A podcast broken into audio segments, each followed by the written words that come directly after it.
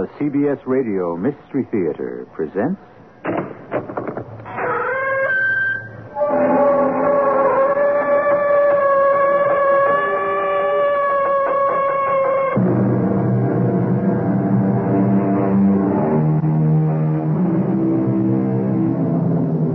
Come in. Welcome. I'm E.G. Marshall. The boundaries which divide life from death, said Edgar Allan Poe, are at best shadowy and vague. And who shall say where the one ends and the other begins? Who indeed? Certainly not Mr. Poe when he wrote those sentiments over a hundred years ago. And how curiously modern they seem today. Where does life and death begin? And who is to judge? What makes you so sure of yourself, sir? I know what I believe. I know how I was raised. I know my attitude toward life. Is that so? And do you consider yourself a moral, upright, honest man? Now, with all with all modesty, I would say yes. Well, I've only known you for these past few minutes, but I'll make a bet that I could make you cheat on your wife, steal from your boss, and even commit murder during the next 48 hours.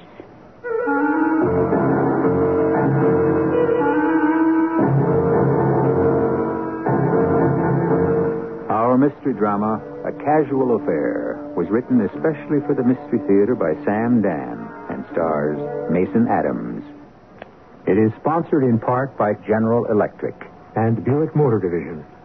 I'll be back shortly with Act One.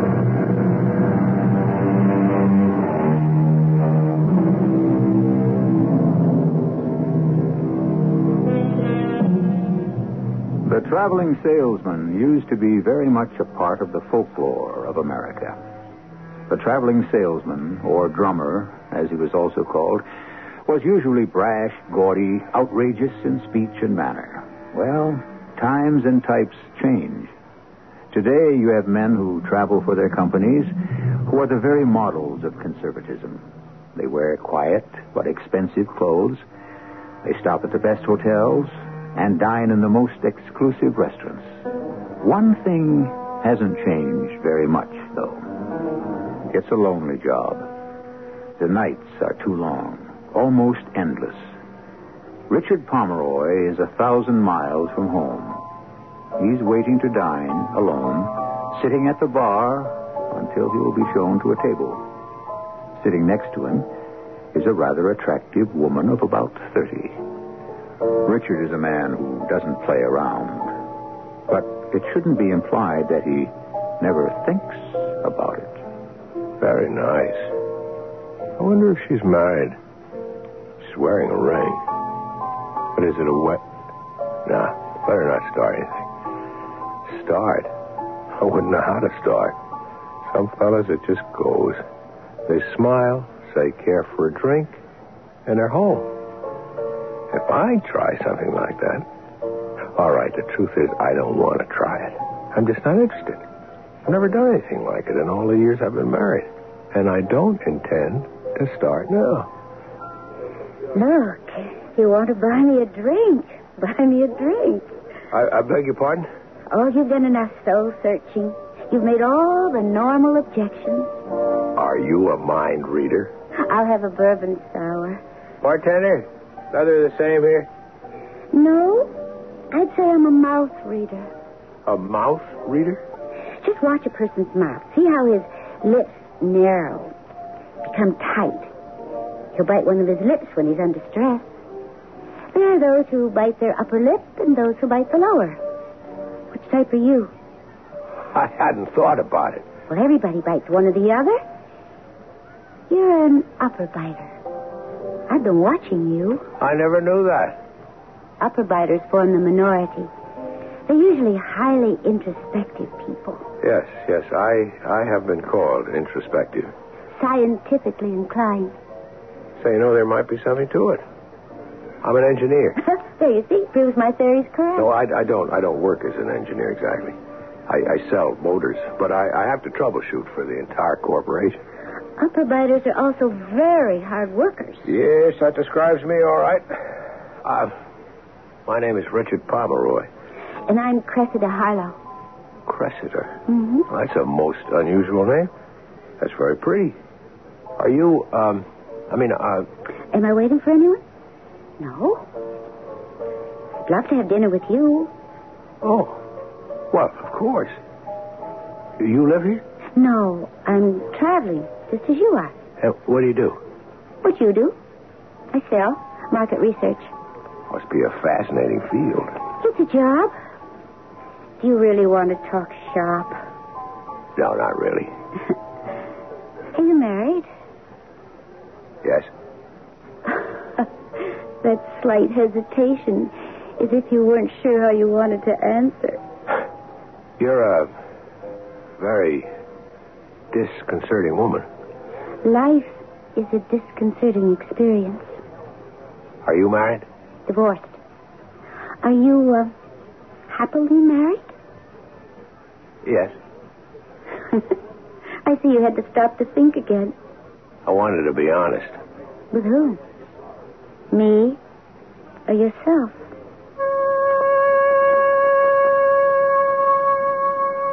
Right now, I should run.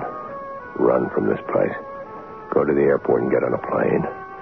If there's nothing flying to Chicago at this hour, I should rent a car and drive through till morning. I am getting involved. I never met anyone like her in my life. I thought I did when I met Jeanette. She's what I hoped Jeanette would become, but never did. This gray-eyed woman. She's like a goddess. Something's happened between us. I know it, and she knows it. And we'll end this evening in my room or hers. And I will have started something I won't know how to finish. I should say goodbye right now. But why can't it just end with dinner and a pleasant good night? Who says it has to go further? I would assume you're doing something for the first time. Doing what? Technically, what you've done is you've picked me up at a bar. Technically, I believe you spoke first. But you intended to speak first. You just didn't know how. Which leads me to assume you have very little experience at this sort of thing. Practically none. Hmm? You can thank woman's lib. For what? Well, in the ordinary way, I would never have had the courage to strike up a conversation in a bar with a strange man. But I've learned that it simply isn't right for the man to have all the options. If I see an attractive person, why shouldn't I say hello? I agree. It's a difficult life. Constantly traveling. Why not have pleasant company at dinner?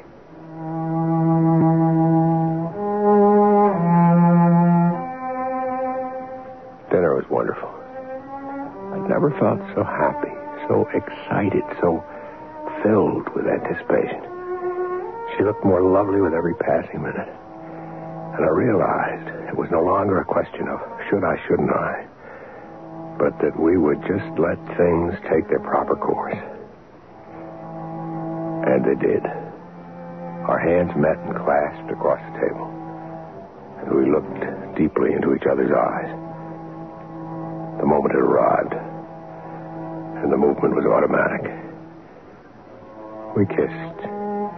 It was a light, brief brush of the lips, but it was a promise of what was to come, of what had to be. The following morning, we had breakfast together at the hotel. And where will you be going today? Indianapolis. Indianapolis, Indiana. Did you know that's the only major city in the United States that isn't on a river? No. Oh, you have a wealth of knowledge. Trivia. Do you know why, darling? Tell me, darling. Because till now I had nothing better to occupy my time. But now I have you. Mm. And where are you going? Chicago. Richard, is is this goodbye? Do you want it to be? Well, can you ask me that after last night? When can we meet again? Whenever you say. But, darling, Yes? How? How? We can meet whenever we want each other or need each other. All we have to do is board an airplane. But, darling. It's another way of looking at the world, Richard. You see, till now the traveling each of us does was a job. But now it's a joy and a deliverance. It enables us to come together. But I don't see how we. Meet me in San Francisco on Friday. I have no reason to go. Oh, yes, you have. I'm the reason. I'm sure there are motors which aren't functioning to your complete satisfaction in the San Francisco plant. True. I'm never really satisfied with our manufacturing process. Of course. And my company always has clients who need extra service. Till Friday, darling. Till Friday.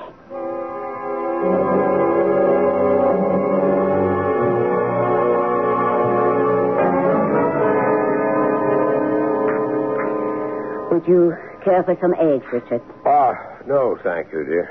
The Carlins have asked us to dinner. Oh, that's good. I like George and Marie. Hmm, I know you do. Therefore, I accepted without consulting you. Without consulting me. hmm Really, Jeanette, you make it sound as if I'm your lord and master, without whose permission you are scarcely permitted to breathe. Richard, it's just that you travel so much. I told you, you are in complete charge of social arrangements. Very well. Dinner at 8. Good. Friday night. We can't go. What? I'm sorry, Jeanette. Really, I'll be out of town on Friday. Uh, it's all right. The Carlins will understand. It's something everybody understands today. The demands of a man's job. Yeah, Jeanette, uh, darling, this this trip is absolutely necessary. Mm, I assume it is. You see, the Q series of motors, the ones that power the operating arm of. Whew. Oh boy, I'm not I'm not supposed to talk about it. I'm sure I couldn't hope to understand. No, no, no, no. I'm not even supposed to say I'm working on something top secret either. E- even that's top secret. Richard, Huh? Richard, where will you be going Friday? Where? Um, uh, uh, San Francisco. Do you suppose I could go with you? You you you want to come with me? Yes. Oh. Well, I I would think that you had a million things to do. Uh, that is, you usually have. Why shouldn't I come to San Francisco with you? What you'd be bored silly. The truth is, I'm bored silly here at home. We could have so much fun in San Francisco. Well, yeah, but I'm not going there to have fun. I'll be in meetings all day, and they usually run through dinner. I understand, but we could have Saturday and Sunday. There's so much to do and to see. Uh, the truth is, darling, we won't have Saturday and Sunday.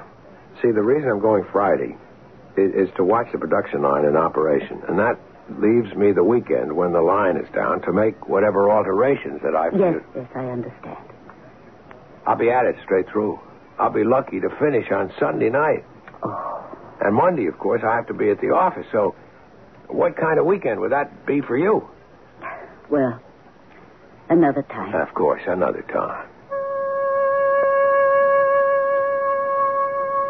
It was the first time I'd ever lied to Jeanette. I was sorry. Felt badly. As a matter of fact, I was still feeling badly at dinner Friday night in San Francisco with Cressida. You have a guilty conscience. What? How did you know? This is the first time for you again, isn't it? Yes, how about you? Me? Weren't you married? Oh, we grew tired of each other. It had to happen. What do you mean? Well, you change every day. If you're honest, you admit it. Most people don't. They try to hold on to what they were, what they had.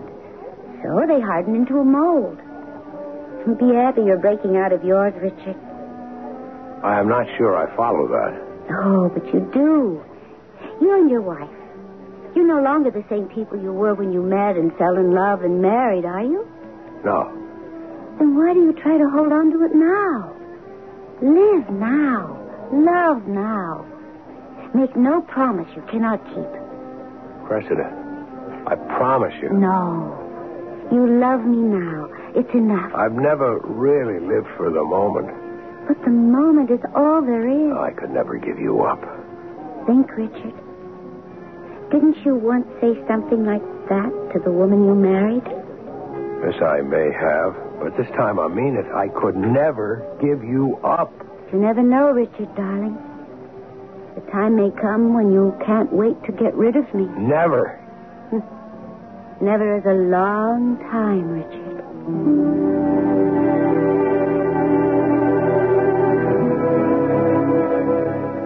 And so it is. What kind of lady is this Cressida Harlow? This beautiful woman who only wants to be loved, who lives only to bring pleasure and delight, who asks nothing in return. That is, so far. It's too good to be true. But it's only Act One. Act Two may bring us another perspective.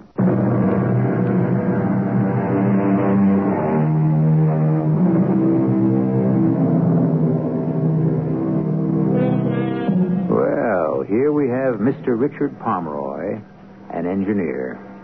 We mention his profession because engineers are, as a group, serious, sober minded fellows who weigh and measure and who deal in the sciences. A conservative group, to say the least. Mr. Pomeroy has been married for some 15 years to a very quiet lady, and suddenly he has strayed off the reservation.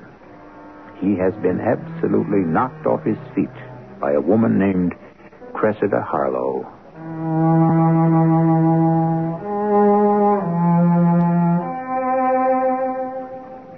The next several months passed as if in a dream.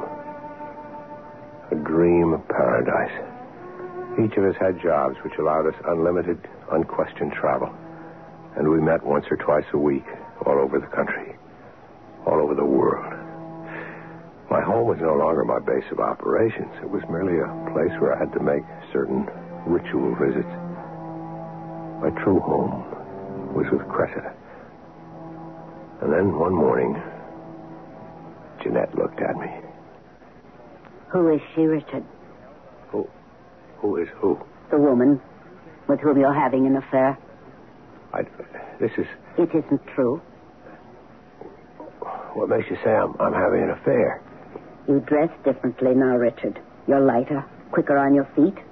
You seem happy. But Jeanette, I thought we'd built something these past 15 years. Jeanette, Something that would sustain us. But I suppose it. I know I'm no longer young. Jeanette, Do you deny it? please, darling. Do you want a divorce? I see. You're not that sure of her. What does she want, Richard? You make a very good living, but you don't have what could be considered real money. What does she want? Has it ever occurred to you that she wants me? Why? Why? Why? Because because I'm an exciting person. No, Richard. Exciting, you're not. Serious, sober minded, yes. But exciting? Definitely not. Jeanette, I don't want to talk about this now. She doesn't want to marry you. You're not all that rich. What does she want, Richard? How could I hope to explain? There are free spirits in the world, and they come down to earth now and then. Cressida is one of them. And the last time she came down to earth, I'm talking figuratively now, you understand. She happened to light beside me. What does she want? She wants nothing. Nothing but the joy of the moment. How could I explain that to Jeanette? I didn't. I simply left for the office. But just thinking about Cressida made me want her. And so, as soon as I reached my desk, I picked up my phone and I dialed her number. And it rang. And it rang. And there was no answer. Funny, she had a service. I could always leave a message. I tried her at her office. Caldwell and Carson, Miss Cressida Harlow, please. Miss Cressida Harlow is no longer with us. I beg your pardon? Miss Harlow is no longer with us. But where is she? Miss Harlow resigned last week. She couldn't have. Where did she go? Miss Harlow said she would send us an address where we could forward her messages. Would you care to leave your name? No.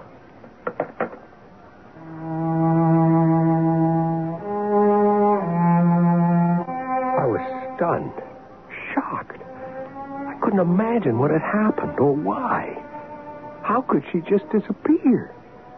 I know she had said it would be over one day, but like this so abruptly?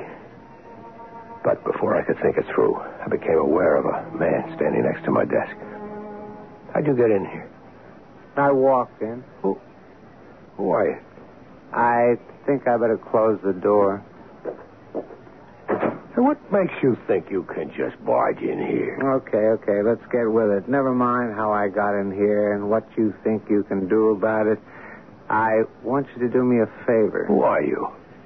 You'll be going to Paris next week. Who will be going to Paris? You.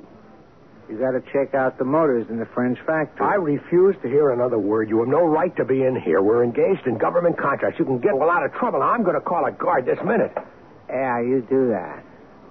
You call a guard, and I'll show him this picture. What? And then I'll show him this one.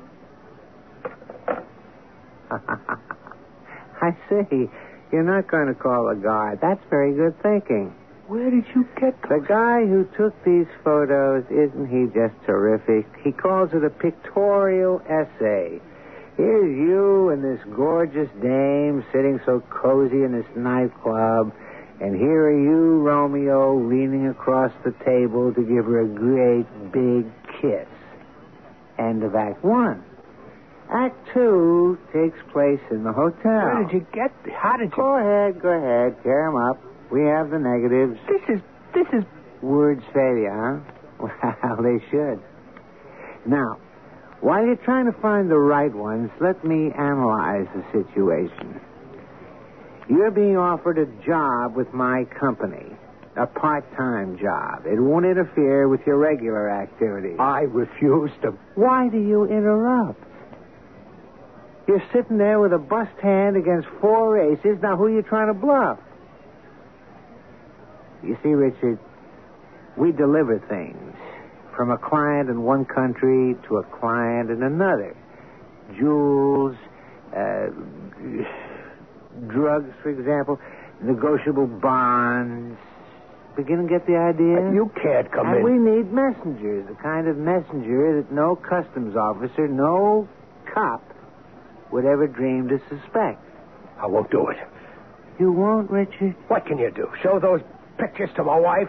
Well, she already knows I'm having an affair, so do your worst. Richard, eh, don't make it come to the worst. To think that I actually thought I was in love with that Miss Cressida Harlow. you got to admit she does a great job. Where, where is she now? We call her Sergeant Harlow. You ever meet a better recruiting sergeant? You've stated your proposition. The answer is no. Ah, you're upset. And I understand. But you'll be in shape to listen to reason in a couple of days. What does she want from you, Richard? I could hear Jeanette's question. it was obvious what she wanted from me. Obvious now. How could such a thing happen to me? I was a foolish, middle aged man looking for a fling. And the tragedy was, I didn't know I was looking. The marriage was ruined.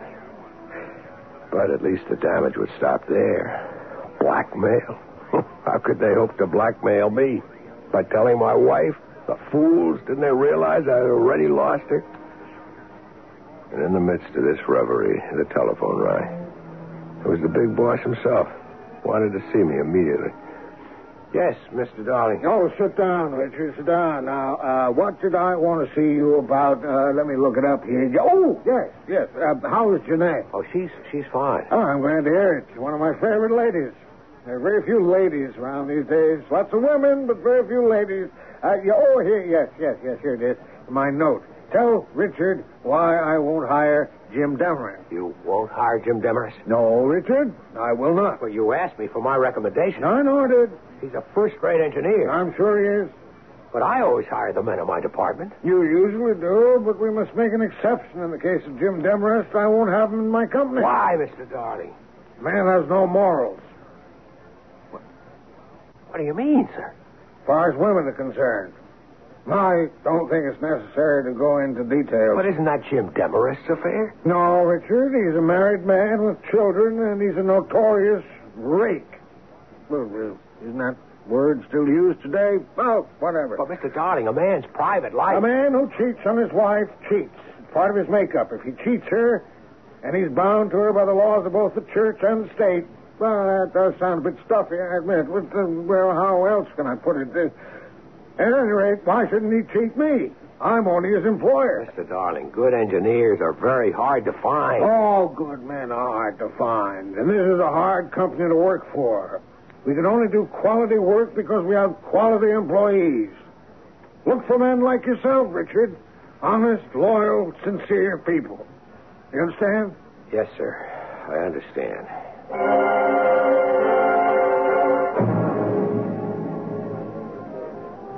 Uh, mind if I join you? Yes, I do. I'll even pick up the tab. Ooh, it's a nice little joint here.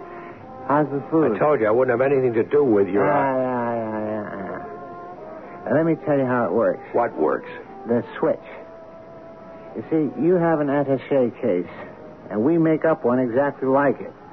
Now, before you leave for the trip, in this case, Paris. How many times do I have to tell you? For an engineer, you really can't read diagrams too good. You know that? What diagrams? That little pictorial essay. Show it to my wife. It doesn't matter. Ah, that's not such a good idea. You see, we thought we'd show it to your boss, To my.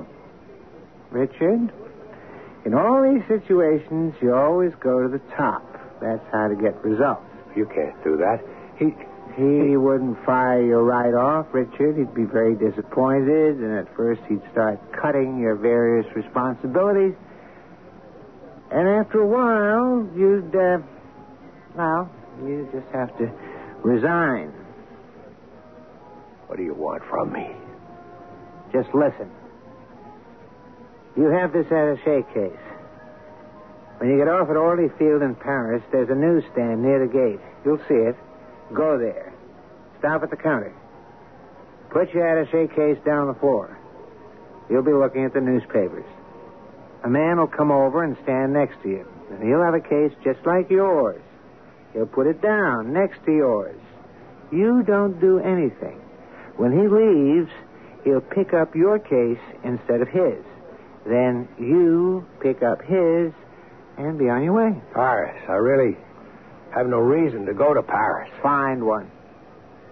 We have a customer who has to send some merchandise. But you can't. Richard, we've been through it all. But Paris, I'd have to convince my boss. Convince him. Listen, there's one thing you don't seem to take into consideration. Yeah. Me. My personality. All right, you can force me to do this, sure. Who would suspect me? No one ever has. That's because every time I travel, I, I've nothing to hide. But this time I'll have guilty knowledge. I'll be nervous. I'll, I'll excite suspicion. Well, you just have to stop being nervous. I can't control that. I, I might easily be arrested. Well, that's always possible. They'll get me to talk. What can you tell them? I'll tell them about you. You don't even know my name. I could describe you. I deny it. But my description used with other information could be just what they need. That's true. I wouldn't worry about it. Look, I'm just trying to explain. I to said you. not to worry, Richard. Things will never get that far. If it looks like the cops are getting wise to you, you'd never even get a chance to talk. We'd knock you off first. And that parting shot certainly had the ring of conviction, didn't it? It doesn't get better for poor Richard, does it? Of course, he could have avoided this entire problem by not speaking to a beautiful stranger in a bar in the first place. But I'm sure he wouldn't appreciate this kind of moralizing. What he needs is a way out. And what we need is a third act, which we shall produce for you in just a few moments.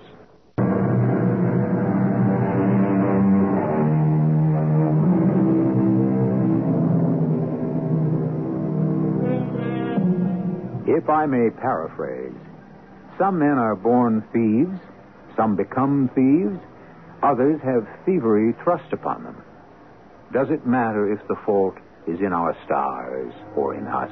Either way, we pay the price. Paying full price with no hope of rebate or discount is our friend Richard Pomeroy.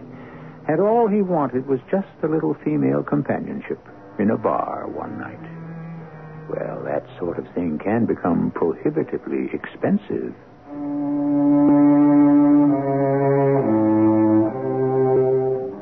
I walked about in a daze. What was to become of me? I was a fool. But to be punished so severely. At home, things had become unbearable. Jeanette, well, she was so understanding, I could kill her.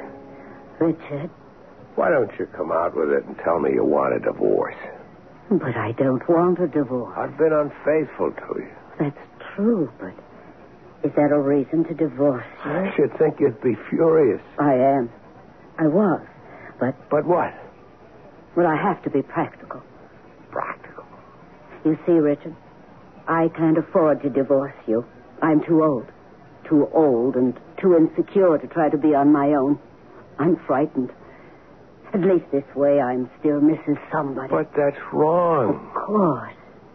But it's practical. Practical.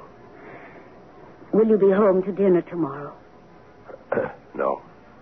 Where will you be? Paris. Paris. But you hardly ever have to go overseas. I know. It's an emergency at the Paris plant. Let me come with you. Maybe if we could do more things together. Well, uh, What is it, Richard? I can't have you come with me. Oh. Well, I, I'm sorry I. No, no, no, no, no, no. It's not what you think. It's not that at all. Well, then what is it? Well, Richard, tell me. I can't tell you. Don't ask me. You must never ask me. And so, there was no hope. What kind of misfortune was dogging my footsteps? How much worse could things get? He met me at the airport, just a few minutes before the plane was scheduled to take off. Yeah, I figured I wouldn't make it, huh? Listen, uh, have you done what I told you? I.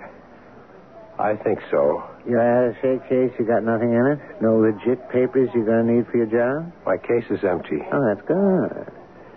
Because this one I got here, this one that's a dead ringer for yours, this one ain't empty. What's in it? Oh, a couple of pads, pencils, magazine. And then there's a little compartment on the bottom. What's in there? what do you care? The less you know, the less liable you are to blow. Hey, that rhymes. Wow. All right, now let's each put our attache case on this empty seat. And when we get up, I take your empty case and you take my live one. It's like shooting fish in a barrel. Yes. And I felt just like the fish. I took his attache case and boarded the plane. I thought I'd feel terrified, but surprisingly, I felt nothing. Nothing at all. It was only when the plane touched down that I felt a wave of agitation sweep through me. I knew my entire body was trembling as I approached the customs counter. The officer was a tall, fat man with small eyes and a mean look on his face. He permitted some people to just pass him by. But he looked at me and he, he made me stop. Bad sign. Could it be my manner? Was he suspicious? He nodded at me to open my baggage. Suitcase I knew it was safe. And that inspection took less than a minute, but then he said, The attaché case, monsieur. the attache case. If monsieur will not object. Object? Well, why should I object? I, I mean, if I were to object, it would automatically mean that I, I was hiding something, wouldn't it? It could also mean that monsieur is a fool. Oh, you're absolutely welcome to search this thing as, as, as thoroughly as possible. No, you may pass, monsieur. Oh, thank you. Thank you very much.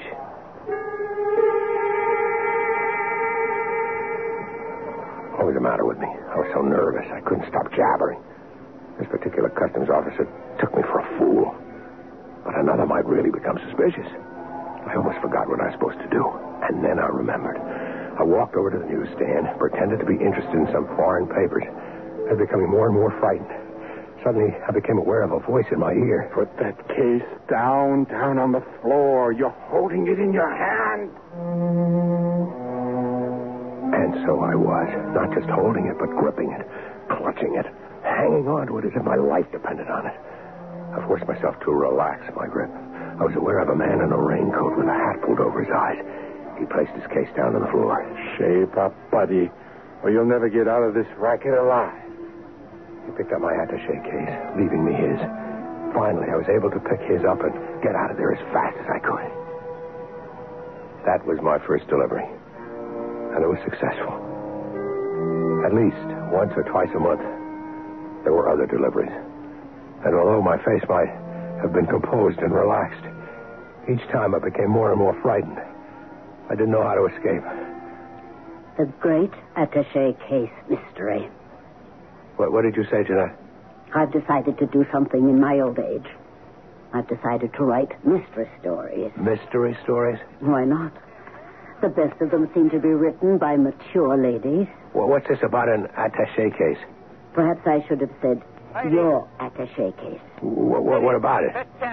Well, I notice each time you return from a trip, you have a different one. A different what? A different attache case. Well, they all look more or less the same, but not to me. You see, there are minute differences in size, in shade, in the amount of wear. Very trivial differences, but obvious to me. Ask me why. Go ahead. Why? I look at you very closely, Richard. I have nothing else to do. So I sit and I speculate. Where is he going? What is he doing? And at night, when you're asleep, that is the night you're home, I sneak downstairs and examine those briefcases. Jeanette. Each briefcase has a secret compartment. Jeanette. And so, I could only deduce that my husband is engaged in smuggling. How did you ever figure that? I'll be honest. Actually, you talk in your sleep. Oh. Darling. Darling, let me help you. No one can help me. Oh, Jeanette, I'm so frightened. There are times when I could die of fright. You don't know what it is. Each time I carry that attache case, I think I'll get a heart attack. Sooner or later, I'll be picked up and go to jail. I'll be disgraced for life. That is, if those people don't kill me first. Let me help you. Help me? How can you help me? We'll go to the police. No! Don't you think I thought of that? What good would it do? We could explain how you were trapped. In return for your cooperation, you'd be set free. It would probably never even be publicized. They can't help me. Even if I get some of them arrested, they could still make sure that Mr. Darling sees those pictures. What pictures? I didn't I didn't talk about those in my sleep, did I? No. They're pictures of me, photographs of me with that, that woman. And so now, I don't suppose. I'll save you, Richard. Anything I say, it sounds so stupid. But I love you. I've been stupid and I have been selfish. I know. But I love you. I, I haven't really shown it lately. That's true. What are we going to do? How are we. Let me do this, Richard. I have to do it alone. Do what alone? I'm going to the police. Before I knew what she was doing, she was out of the house. I didn't know what to think. Was she just playing with me? Was she going to turn me in? Was that to be her revenge? No, why did I even think that? But still, after the way I treated her, would she save me? I don't know how long I kept pushing it all around, but after a while she came home. It's fixed. Fixed? What do you mean, fixed? As far as you're concerned, it's all over. Over? Just like that? It will be over after your next job. How? You're not to ask. Just do the same thing you always do. Well, what's going to happen? You'll see. And I saw. I met him at the airport, as usual, and we chatted, as usual. And then, after each of us had set his attache case on an empty chair. I must say, Richard, you're getting to be an old timer. Is that so? Mmm, cool. That's you. Oh, really? First couple of times, I thought we were going to lose you. But you're like good wine, pal. You're mellow with age. You better beat it. You'll miss your plane. I picked up the wrong briefcase as usual. And just as I walked away, I turned around to look. I saw some men suddenly converge on him, and they just hustled him out of the terminal. The men did look like police, and I became frightened. Was this how Jeanette would help me?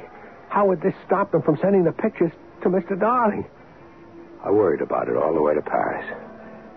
And there at the newsstand, I set the attache case down on the ground. And as usual, the man in the raincoat was waiting, and he picked up my attache case. He hadn't gone ten feet when a couple of gendarmes grabbed him. Jeanette. Oh, Richard, darling, you're home. Oh, do you know what happened? Both those men, they were arrested. That's right. Well, how does that help me? Mr. Darling is definitely going to receive those photographs. Oh, I'm sure he will. Do you know what that means? Yes. He'll kick me out. He won't tolerate that kind of conduct. I don't think he will. How can you say that? You know Mr. Darling.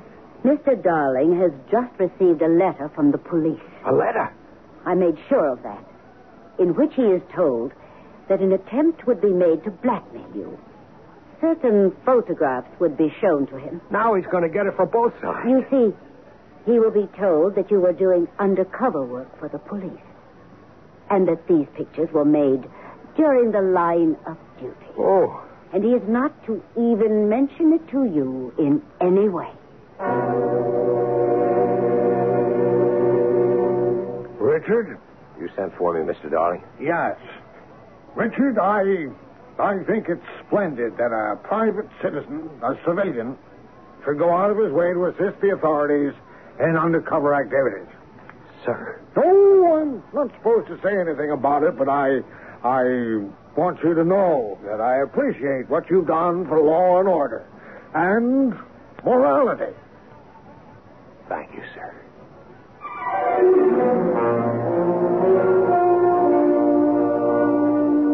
And there the matter must rest. Undercover activities, indeed. I should tell you that Richard and Jeanette lived happily ever after. Richard made that one mistake, and he paid for it. And if some of you think he should have paid more, well, what is it they say about those who reside in glass houses?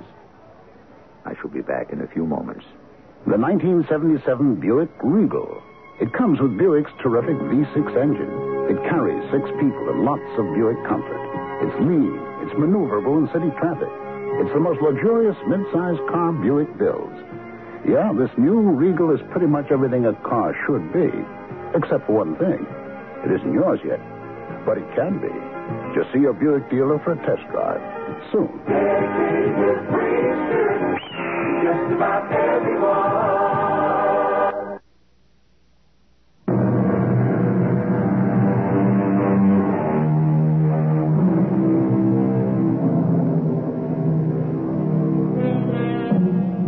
Has been a story about everyday people, non heroes.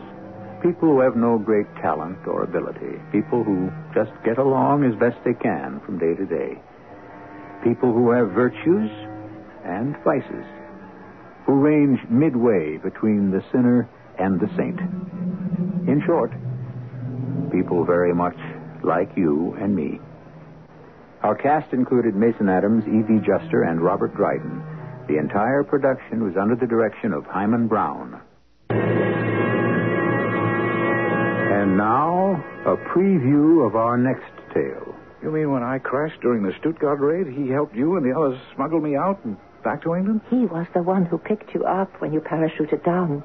He risked his life for you, dragging an unconscious man in daylight right under the noses of the Germans to one of our hideouts. Well, so my hat's off to him, but these are different times. What different times?